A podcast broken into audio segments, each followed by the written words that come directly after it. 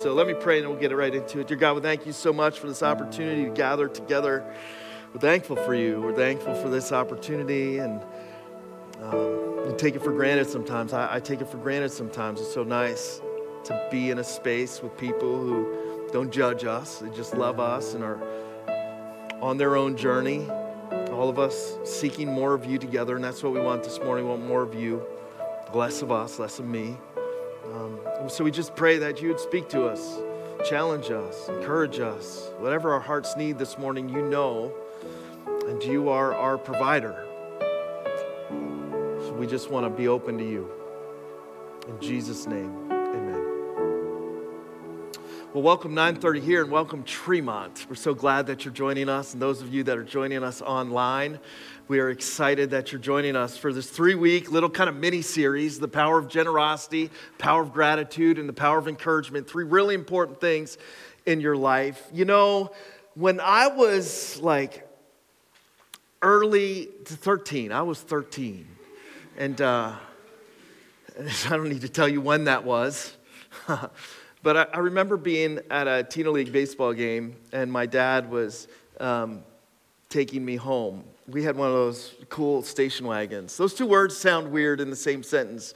You know, the station wagon Chevy Chase drives into the to get the tree with, and it, you know the Christmas thing there and uh, Christmas vacation. We had one of those. Like I don't know, everybody had one of those. The panels on the wood panels on the side, brown, and I don't know what happened to station wagons. You don't see a lot of station wagons anymore. But we used to cruise around in that station. I remember it's so detailed. On the way home from this Teener League baseball game, it was just me and my dad, which was strange. I should have known something was up. Usually there were more people in the car with us. But I was oblivious. As I jumped in the car and my dad started this almost hour long drive back home. We just got in the car, had just closed the door. It was one of those games. We played until dark, the sun was setting, and my dad decided it was time to have a very important and very awkward talk with me. There's children around. So I'm not going to get into all the details, but just trust me when I say that he intended to get into all the details. You ever been in one of these conversations with your old man or your mom or something. So, so I caught on real quick. This was going to be one of those, that talk, the one. There's kids around. You got to draw the conclusions yourself. So I did what any self respecting 13 year old would do. I yawned really big, tucked my head against the door, said, I'm really tired. I'm just going to go to sleep now. I thought that would shut down the conversation, but my dad, he just kept talking. My, my fake snores didn't knock him off course. At one point, he said, Listen, I know you're still awake. this is a talk we have to have. I pretended I was asleep through that entire conversation about the birds and the bees awkwardly sweating, leaning against the door of that, just wishing that my dad would drive faster. Something would happen. A car would come out of nowhere and swipe us. It, I don't care. Like, I, put my seatbelt on, praying to God that somebody would rear end uh, that station wagon to end the pain and uncomfortableness of that conversation. And uh, this morning is one of those conversations. so you should know that if you want to pretend you're asleep, that's cool with me. if you feel like you just want it to be over fast, I get it, and that's cool with me too. What we're talking about this morning is money. Generosity, really, but what we hear when we hear generosity, even though generosity can be about so many other things, what we hear when we hear that is money. And the conversation about money feels really awkward to me in church. Or maybe it's your first time here and uh, you haven't experienced us very long, or maybe you've just been here a couple weeks, you're trying to figure this church thing out, and if this is the church for you, if this is a place where you belong, I would say, yeah, this is a place for you and you belong here. What you miss is that if you've just been here for short windows, we hardly ever talk about money. We don't pass plates around. Nobody is going to get up on stage and make you feel weird about it. And yet, even though we don't ever talk about money, it feels really awkward to me to talk about it in church. I don't know why it feels awkward to me. I think maybe it feels awkward to me because I hear the stories of some of your experiences in other churches. I've listened to you tell stories to me about how people have manipulated you, made you feel guilty, kept track of all the stuff that you gave and like browbeat you from a pulpit or a lectern or something like that if you weren't giving whatever they thought you should be giving. I've heard all those stories and they make me cringe. Don't they make you cringe? I've seen how money is talked about by preachers on TV, and it makes me cringe. I've had to have those kind of conversations with friends of mine who don't go to church, who happen to be stuck working in a place where one of those things is playing on the TV, and they're like, What's up with that whole thing about I have to give money to this TV preacher so I go to heaven? And I cringe. I'm like, No, that's not what it's about. I don't know why it feels awkward. Maybe it feels awkward because it's been so miscommunicated. We've, it's been even abused at times in the context of the church. We've gotten mixed messages. People have tried to manipulate us. They've used money misappropriately, all in the name of God. Just, it makes it so awkward. But what I've realized is that even with all of the garbage out there about God, money, and church, even with the false teachings out there, that if you sow a little bit, God's going to write you a bigger check. Even with all of the terrible stories I've heard from you, hope from other places, hopefully, I've realized that, man, money is deeply tied, whether I like it or not, to my own relationship and journey with God. And in really good ways. I've realized as I've reflected on this message and I've thought about it a lot, and I knew I was going to have to preach this, as I, as I thought about it, I thought, I've also learned so much from watching my dad be generous. See, generosity is a beautiful thing, and it gets thrown out because of all of these bad experiences, all of this wrong teaching, all of this guilt and all of this shame and all of this garbage that people tie to this whole conversation about money and what God says about it. But generosity is a beautiful thing that God calls us to. In fact, it's powerful.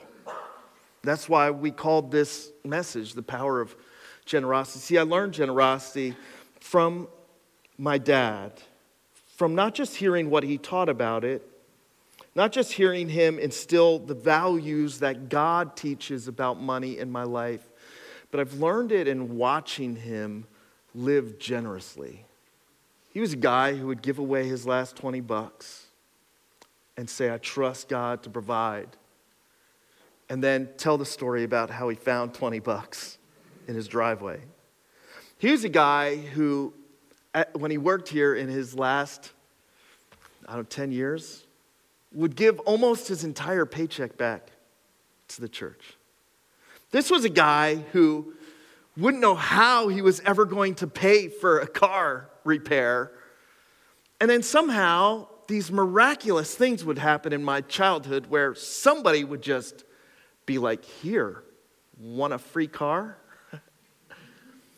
I've, I've, I watched my dad, who didn't have a lot of money. He never we never had a lot of money, man. Like, just straight up. I grew up in Cressona. We had like the food tickets that you gave at the school lunch to get that stuff for free or reduced. And like, that's just, we didn't have a lot of money, yet we never needed anything. I had the baseball glove I always wanted. We never knew we didn't have money. See, I learned generosity from watching my dad, and what I learned from watching him live generously, not just in how he gave to the church, but in how he gave his time to others, and how he served other people, and how he was generous with love with other people, and with how he was generous with his money with other people. What I learned from watching him is that God always provides, and that there is a pathway to experiencing this incredible blessing in your life when you live generously towards others. Generosity is a powerful thing, and what I've learned is though the conversation may be awkward, avoiding it is really stealing from you.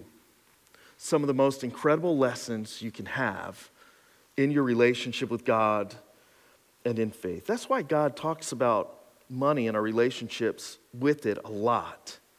You see, money does something to us.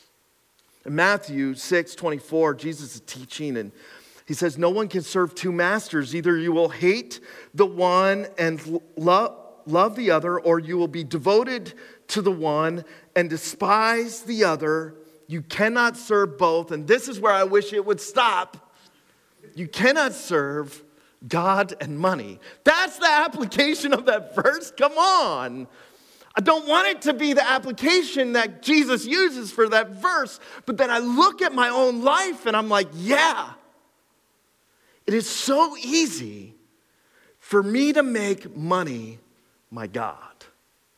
That's why the warning from Jesus is so strong. It's because money does something to us, it reveals our heart, and it can easily replace our God. Just like money can do something to us, though, generosity and God's plan for us is to live generously generosity does something too. I learned from watching the joy in my father, I've experienced the joy in my own life of living generously. I've experienced the blessing, the lessons of learning that God is ultimately my provider. And so this morning, I just want to run down 10 principles about living generously. We're going to run these down fast. And my goal this morning is to just maybe tweak your perspective on God and money a little bit. I know it's been jacked up by some people. I know it's been jacked up by some messages before. And just to be extremely clear, here at Grace Free Church, I don't want your money.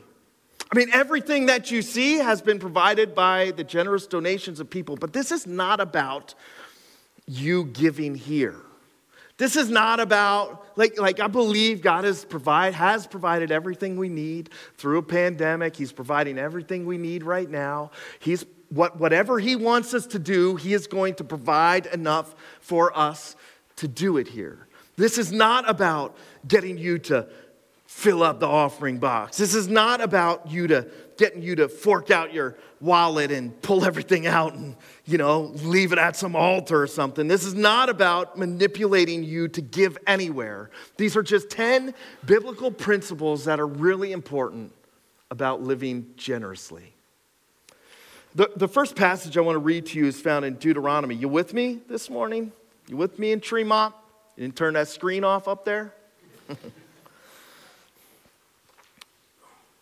The first passage I want to read is in, that we'll pull a couple principles from, is Deuteronomy 8, verse 10. If you practice living generously, you are going to experience blessing in your life. It's, I can say that as a fact because I know it to be true and it's a promise from God. And I don't care where you practice being generous. You don't got to practice it here. And if you're not even sure about starting to live generously with money, then live generously with your time. Start somewhere. Live generously with your skill set. Live generously by serving your neighbor down the street. Just start somewhere. Deuteronomy, it says, when you have eaten and are, in, in chapter 8, verse 10, when you are eaten and are satisfied, praise the Lord your God for the good land he has given you. That's a great place to start practicing generosity, just by being thankful. We'll get to gratitude next week, and it won't have anything to do with money. But uh, be careful that you do not forget the Lord your God, failing to observe his commands, his laws, and his decrees that I am giving you this day. Otherwise, when you eat and are satisfied, if you forget God, when you eat and are satisfied, when you build fine houses and settle down, and when your herds and flocks grow large, and your silver and gold increase, and all you have is multiplied, those are really good things. Then your heart will become proud, and you will forget the Lord your God who brought you out of Egypt. As you increase, don't forget where it comes from. As you've experienced blessing, don't forget the God who got you there.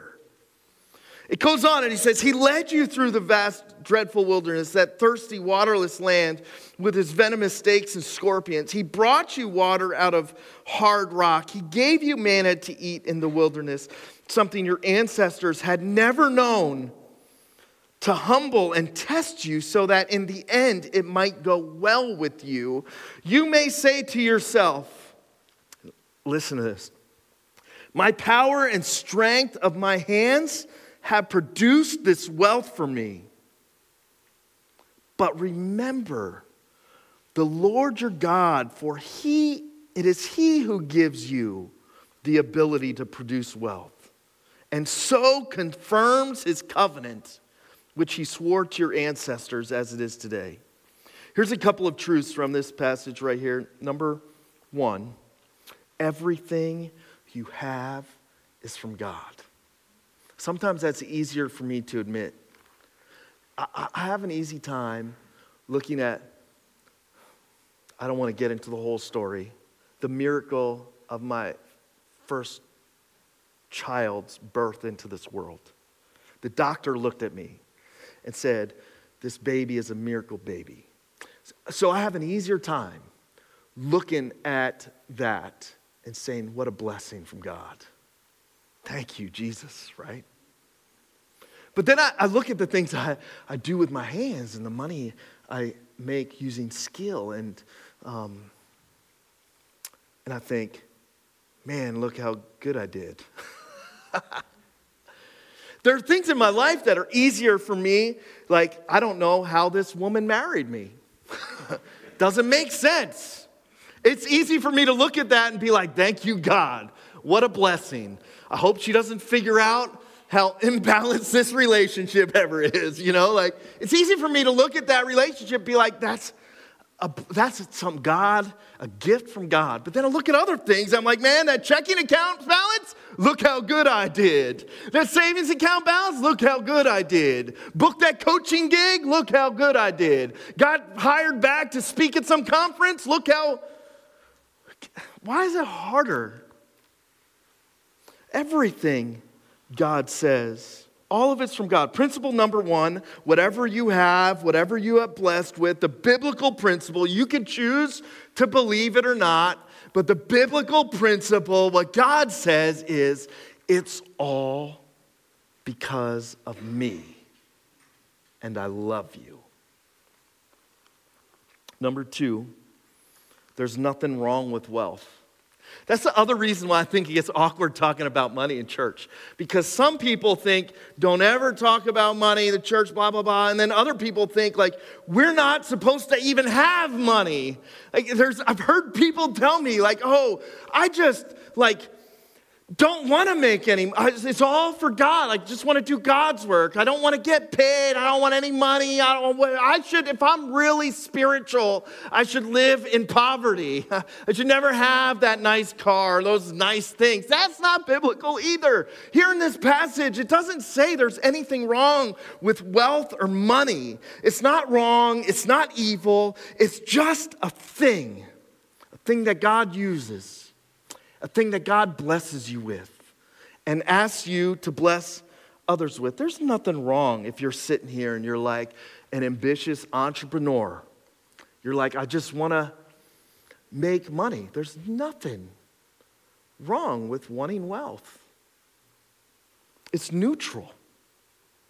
It's how your heart treats that wealth. It's how you hold on to that wealth that makes it a God or not in your life. Here, he's not saying you shouldn't have any money. He's saying this money, this wealth, this blessing, these riches you're experiencing, it's all from me. Third, the third principle here, and this one just completely gets me God blesses us, and He uses it to confirm His stance towards us. To the Israelites here, He's like, This is evidence of my covenant to you. This blessing that I'm pouring out on, don't forget me. I'm showing you who you are to me and who I am to you. He confirms his stance when we live generously. He confirms his stance toward us through how he blesses us. It's not the only way he confirms it, but he's saying, like, you can trust me. You can trust me. You can trust me not just with your relationships. You can trust me not with just with an hour on a Sunday morning. You can trust me not just with your health. You can trust me with the hardest stuff there is to trust God with. Is there anything harder to trust Him with than money? And number four principle it's important to our faith journey living generously. Malachi chapter 3 and verses 6 through 12 is this crazy, striking passage. It says this It says, I, the Lord, do not change, so the descendants of Jacob are not destroyed. Ever since the time of your ancestors, you've turned away from my decrees and have not kept them. Return to me, and I will return to you, says the Lord Almighty. But you ask, How are we to return? Will a mere mortal rob God? Yet you rob me. But you ask, How are we robbing you? In tithes and offerings, you, you are under a curse, your whole nation, because you are robbing me. Bring the whole tithe into the storage house, that there may be food in my house. Test me in this, says the Lord, and see if I will not throw open the floodgates of heaven and pour out so much blessing that there will not be room enough to store it. I will prevent pests from devouring your crops. And the vines in your fields will not drop their fruit before it's ripe, says the Lord Almighty. Then all the nations will call you blessed, for yours will be a delightful land, says the Lord Almighty. Living generously is important to our faith journey, it grounds us. Number four, it's important to our faith journey. Isn't it interesting? I love, you, you hear this passage talk about, and mostly it's talked about the end of it, right? Like, if you, if you test God in this, He's going to open the floodgates of blessing. And you hear preachers on TV talk about, right at, I shouldn't do, I shouldn't do an accent right now. Almost did an accent. it could have gotten me in real trouble, big time. You hear preachers on TV just sow this seed. This is, this is a passage I use. Sow the seed, and God will open the floodgates of heaven for you. Focus on that part. Forget like the real issue here in this passage isn't money. Money is just something that reveals our heart. That, that's not what this main passage is about. It's about their hearts who had forgotten God. It's their hearts that had forgotten how he had provided. It was their hearts that had turned from him. It's their hearts that had set themselves up as their own God in life. And that's why he says, You need to return to me. Return to me. See, living generously, it's an important part of our faith journey because it's an expression of trust. It's an acknowledgement of what God has provided for us. And here in this passage, principle number five, it's our first move toward God. It's our first. This is a, the, the idea of tithing. It's the idea of first fruits in the Old Testament. Tithing was like the law that they lived by, and the law for the Israelites and those who followed God in the Old Testament was that you gave your first fruits back to God. Whatever you made, whatever amount of sheep were given to you, like the spices you got, right? Like all of the whatever whatever you you have coming in, you take the first 10% and you provide that to God. That was the idea of tithing. In the New Testament, you get this whole idea that we're just supposed to give according to how God has blessed us. You don't have to go exactly by the 10%, though it's a good on ramp. But like if God's really blessing you with more, in the New Testament, the idea is that you give according to how God has blessed you. If He's been blessing you less, you just start with where you can start. Like that's the whole thing. Being generous, it grounds us and it grows us. It's directly tied to where our hearts are. 2 Corinthians chapter 9. Nobody's pretending they're asleep, so that's a good thing. Maybe up in Tremont, everybody's got pillows busted out. says this. It's New Testament. Remember this whoever sows sparingly will reap sparingly, and whoever sows generously will also reap generously. Each of you should give what you have decided in your heart to give, not reluctantly, not reluctantly, or under compulsion. Come, you never hear that one on TV. For God loves a cheerful giver, and God is able to bless you abundantly so that in all things, at all times, having all that you need, you will abound in every good work. As it's written, they have freely scattered their gifts to the poor, their righteousness endures forever. Now, he who supplies seed to the sower and bread for food will also supply and increase your store of seed and will enlarge the harvest of your righteousness. You'll be enriched in every way so that you can be generous on every occasion and through us, your generosity will result in thanksgiving to God. Principle number seven the New Testament concept is that you give according to the blessings that God has given you. As God blesses, the eighth principle in this message, as God blesses, He increases. That doesn't mean that your bank account is going to bounce big. He doesn't always provide blessing the way we think He should, but He always blesses. Sometimes He blesses us through our relationships. Sometimes He blesses us financially. Sometimes He blesses us through opportunity. Sometimes He blesses us through the peace that we experience. Sometimes He blesses us through the freedom we have from things in life. He blesses us in so many different ways, but the blessing is always better and more important than what has been sowed. Number nine. Sowing says something about us, so the question I have to ask myself is what have I been sowing into? And number 10, giving is about the heart. It's not about the wallet, the bank account, how much, or where. It's just something between you and God. It's an act of gratitude from the heart. It's an act of thanksgiving from the heart. It's an acknowledgement of God's place in your life from the heart. Living generously, you see, it changes other people. There, there's no greater way to impact someone than to live generously with your time, with your skill, with your money sometimes. There's no better way to impact somebody. Generosity does something to others, but here's the most important truth living generously does more to me and my heart than it ever could to me just being generous to somebody else. See, I often give, although I'm going to have a talk with the owner of Dunkin' about this, who's a friend of mine. But like, I try to live generously wherever I can. they don't let you do. I tried last week. They don't let you pay it forward in the Dunkin' line anymore. I'll figure it out. Don't worry. We'll get this. We'll get this thing figured out real fast. I know the dude. Um, I, I, I, try to live generously wherever I can, and what I've realized is that it, it frees my heart. And it feels good.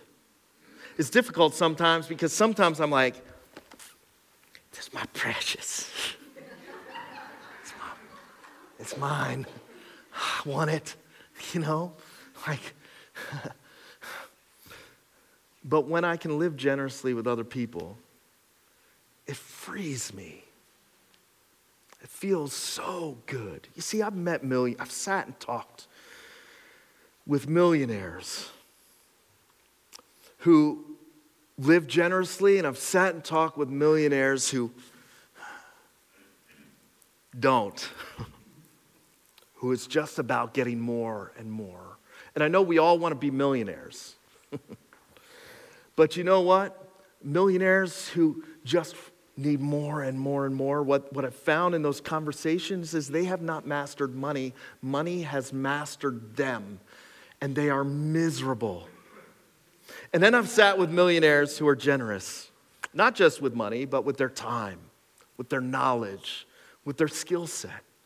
And what I found with them, the more they give away, it just seems like the more they have. But more importantly than that, they are some of the most joy filled, happiest, freest people I've met, and it has nothing to do with the amount of money they have in their bank account. Has everything to do with their hearts. Jesus gathered the disciples. The story is found in Matthew chapter 6, I think.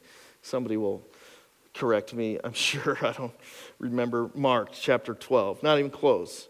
Yeah, Mark chapter 12. Um, Jesus, he gathers up all the disciples because something amazing was happening outside the temple. They had these awful boxes, like huge boxes, and, and people that were loaded and showing off how much they gave at the temple would walk in and make a big show about it. Aren't those people so annoying? Like, this is between you and God, not you and everybody else. This isn't an opportunity to show off how spiritual you are or how much money you have or how much status you have. But these people would use the opportunity for giving and worship as an opportunity to show off and just flare their pride up. So they'd walk by these boxes and they'd dump bags of change into them, and it would make this huge racket. And they'd probably be like, Does everybody see this? Does everybody see this? Look how much I'm giving. But then, out of all this nonsense, there was this widow. She didn't have a lot. You could tell. She walked up to this thing, and Jesus says, Wait a minute. Disciples, I'm paraphrasing, like, watch this something amazing is going to go down. I wonder if the disciples thought, oh, some high roller whale is about to walk in and drop 10% of their winnings at the Tropicana. I don't even know if that's a thing. What's going on here? Like, let's all. But no, this widow weaves her way up to this offering box quietly, probably embarrassed not trying to make a show, just trying to fade into the background. She drops like the widow's mite. It's, it's an amount to like cents, just some pennies, very little into this box. And Jesus is like, Whoa, did you see that? I wonder if the disciples were like, For real? Like, I just walked past that much change and didn't pick it up because I didn't want the germs. Like, for real? Jesus, like, she gave everything she had. In an act of worship, not to make the temple rich, not so that some TV preacher can get a new suit or airplane. She gave all that she had, just a beautiful gift of acknowledgement that the little she had was a blessing from God. A little gift that acknowledged God is my provider. I trust Him. We don't give because of obligation or duty or guilt or under compulsion or because some sermon was preached about it. That's not why we live generously. We live generously because we are grateful, because it's an acknowledgement of everything God has done for us and in us and through us. We live generously because we know that as we live generously with what God has given us, He's going to bless others and it's going to change their lives. But that's not all. We live generously because it grounds our faith and because God frees us from the slavery of a life lived serving money. He frees us from the mastery of it and He blesses us, blessing upon blessing upon blessing as we live open handed with all that He has given us. It's a hard lesson, it takes trust. But when we live it out, it's beautiful. Here's some takeaways. Takeaway number one practice acknowledging that all you have is from God. Don't want to give, don't give. Don't be, gen- if you don't want to sh- be generous with something, don't be. Just start by taking a minute every day and acknowledging in prayer God, man, thank you. Everything I have is from you. Start small and watch how God blesses you. Look for how He blesses you. It says, Test me in this. Look for ways He blesses you as you begin to practice an acknowledgement that this principle is all that you have is from God. Number two, we've done this from time to time. Uh, we have a challenge going on right now. It's called the 10 for 10 challenge. I just talked, sent an email to my CPA, that sounds so ridiculous. It's not ridiculous, to, it's because I can't count. that, because I want to participate in this and I wanted to be the first one to participate in this. We started a challenge at Grace Free Church. It's called the 10 for 10. We've done this occasionally. And the challenge is this for 10 months, give 10% more than what you're giving now. That's not 10% of what you have, just 10% more of what you're giving now. So if you're giving a, like nothing, Start with like 10 bucks a month or a week. You don't have to do it here. Do it wherever you feel is appropriate. I know some of you got trust issues with the church. And by the way, all of our finances, you can see all of them if you want. You just got to set up a phone call with our people here that do all that stuff. They keep me out of all of it because I'll mess it all up. Um, if, if you give like 10 bucks, try 11. If you give, uh, this is where my math is going to go way south on me. If you give 100 bucks, give 110. Is that, that's right. For 10 months. And it's not about building the church's bank account. For 10 months, just watch and see how God uses what you are giving. Take account of how He's blessing you. That's takeaway number Two, if you want to participate, participate in the 10 for 10. We'll put up some stuff and reminders. If you want to know more about it, you can go to gracefreechurch.net slash 10, either the number or the letters. Number three, if be generous somewhere with something. Just be generous somewhere with something. I don't know, maybe you got trust, I get it. Just try being generous with your neighbor. Start with being generous with your time. Try just being generous with your skill set. We're going to talk about gratitude and encouragement, but before we even get to that sermon, if you don't want to start with my, start with encouragement and the words you use. Live generously and watch and see what God does in your life. Let's pray. Dear God, thank you so much for being our provider.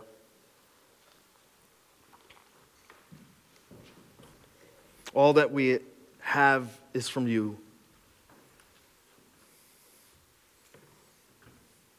You are so generous to us.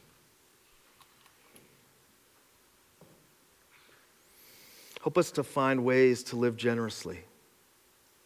What a great time of year to start doing that.